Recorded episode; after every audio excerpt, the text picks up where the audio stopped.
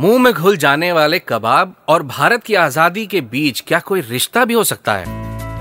आप सुन रहे हैं food trails with Hem Red FM India के पॉडकास्ट पर, और मैं आज सुनाऊँगा कहानी लखनऊ के पास एक छोटे से शहर में इजाद हुए कबाब की और भारत की आज़ादी की लड़ाई में अमर हो गए एक ऐसे कांड की जिसने अंग्रेज़ सल्तनत को हिला कर रख दिया था। साल था 1922 जब गोरखपुर के पास एक छोटे से कस्बे चौरा चौरी में। भारत की आज़ादी के लिए संघर्ष कर रहे आक्रामक क्रांतिकारियों ने एक पुलिस स्टेशन को आग के हवाले कर दिया था।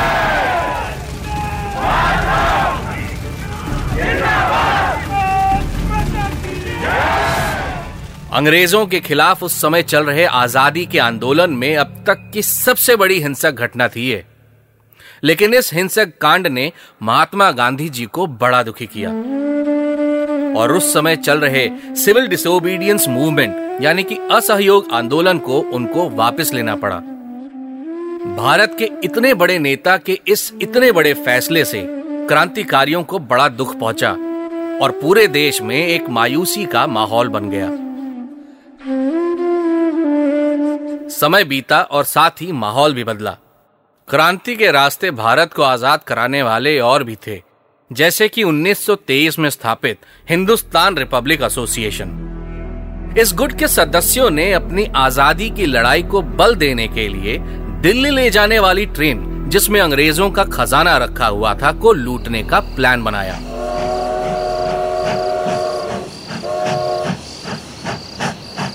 प्लानिंग मुकम्मल करने के बाद लखनऊ के करीब काकोरी में इस ट्रेन को रोककर अंग्रेज़ों का 4,601 रुपए का खजाना लूट लिया गया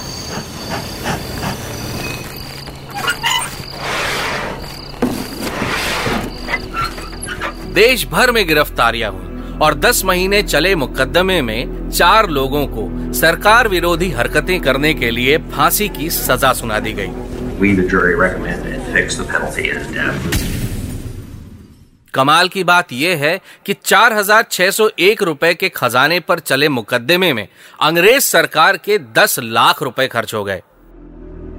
बदकिस्मती ये कि 9 अगस्त 1925 को भारत माँ के चार लाल राम प्रसाद बिस्मिल अशफाक उल्ला खान राजेंद्र नाथ लाहिड़ी और रोशन सिंह ने काकोरी कांड में शहादत देकर अपना और काकोरी का नाम इतिहास में अमर कर दिया। अब कहानी बेजती का घूंट पीने के बाद नवाब साहब के खानसामे के जुगाड़ से इजाद किए गए बेहद मुलायम कबाब की, जिसे दुनिया काकोरी कबाब के नाम से जानती है। लखनऊ से मलिहाबाद वाले रास्ते पर दुर्गागंज से बाएँ यानी कि लेफ़्ट की तरफ़ पड़ता है एक छोटा सा कस्बा, काकोरी। नवाब मोहम्मद हैदर काजमी ने अपने आम के बाग में अपने कुछ अंग्रेज़ दोस्तों को खास दावत दी। वो चाहते थे कि अवधि खाने में मशहूर सभी किस्म के व्यंजन वहाँ बनाए जाएँ। अवधि बिरयानी से लेकर निहारी वगैरह सभी कुछ बनाया भी गया।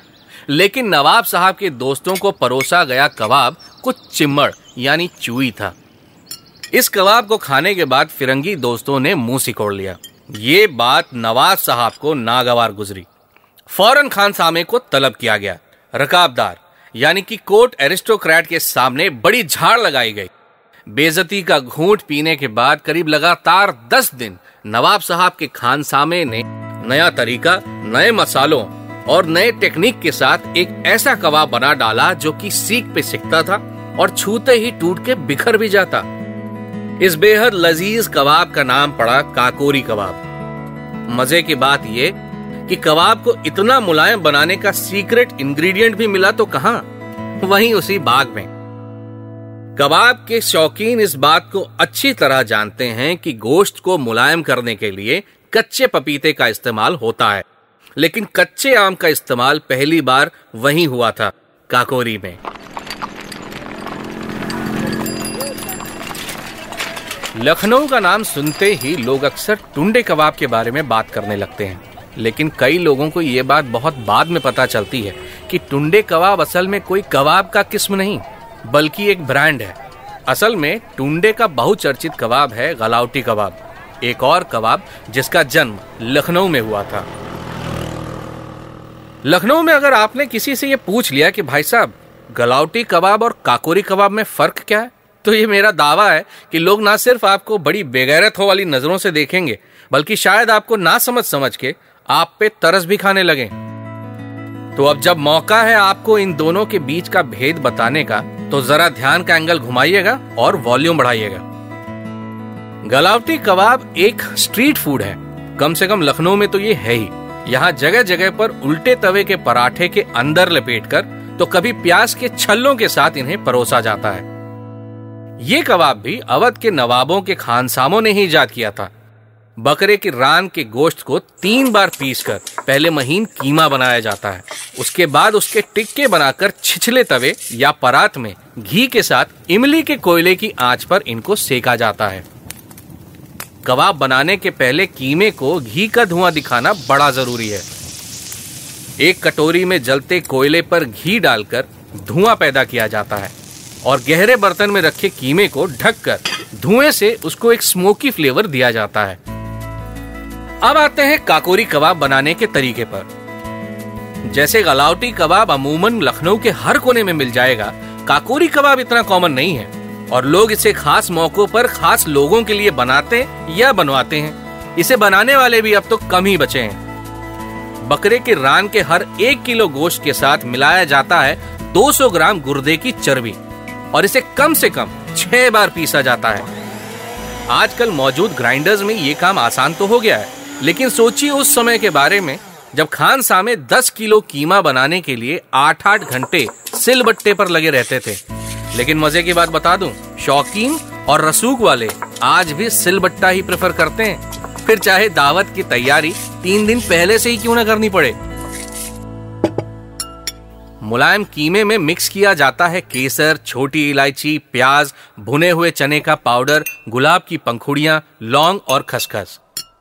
अब इस कीमे को खुले हुए भट्टे पर, कोयले की आँच पर सीख के चारों तरफ़ लपेट कर सेका जाता है।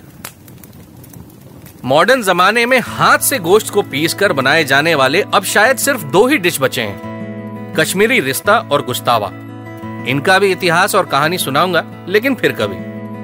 अगर आप दिल्ली में हैं, या फिर यहाँ का चक्कर लगाने वाले हैं तो खान मार्केट में खान चाचा, चाणक्यपुरी में अलकौसर हौस खास में आपकी खातिर या फिर दम पुख्त आईटीसी मौर्या में काकोरी कबाब का लुत्फ उठा सकते हैं। मेरे मुंबई के दोस्त अगर चाहें तो काकोरी कबाब का मज़ा लेने के लिए कोलाबा में कोयला की तरफ़ रुख कर सकते हैं। आईटीसी मराठा के दमपुख्त में भी ये डिश अवेलेबल है। Butler and the Bay Leaf Juhu Tara road पर, होटल किंग्स इंटरनेशनल जुहू में भी ये डिश खाई जा सकती है। और अगर आप खुशकिस्मती से लखनऊ में हैं तो मेरे साथ चलिए तुलसी थिएटर के पास नौशीजा, लाल बाग में दस्तरखां जिम खाना क्लब के पास शेखावत या फिर अमीनाबाद में वाहिद मियाँ के यहाँ। कहीं भी खाइएगा, लेकिन मुझे मेरे Instagram handle Hem who cooks पर टैग करके ज़रूर बताइएगा। और भी ऐसे ही कहानियाँ, किस्से और इतिहास के हिस्से लेकर फिर आऊँगा फ़ूड ट्रेल्स के अगले एपिसोड में। यहाँ तारीख बदलती है, स्वाद नहीं। सुनते रहिए फ़ूड ट्रेल्स मेरे यानी हेम के साथ रेड एफएम इंडिया ऐप के रेड एफएम पॉडकास्ट पर।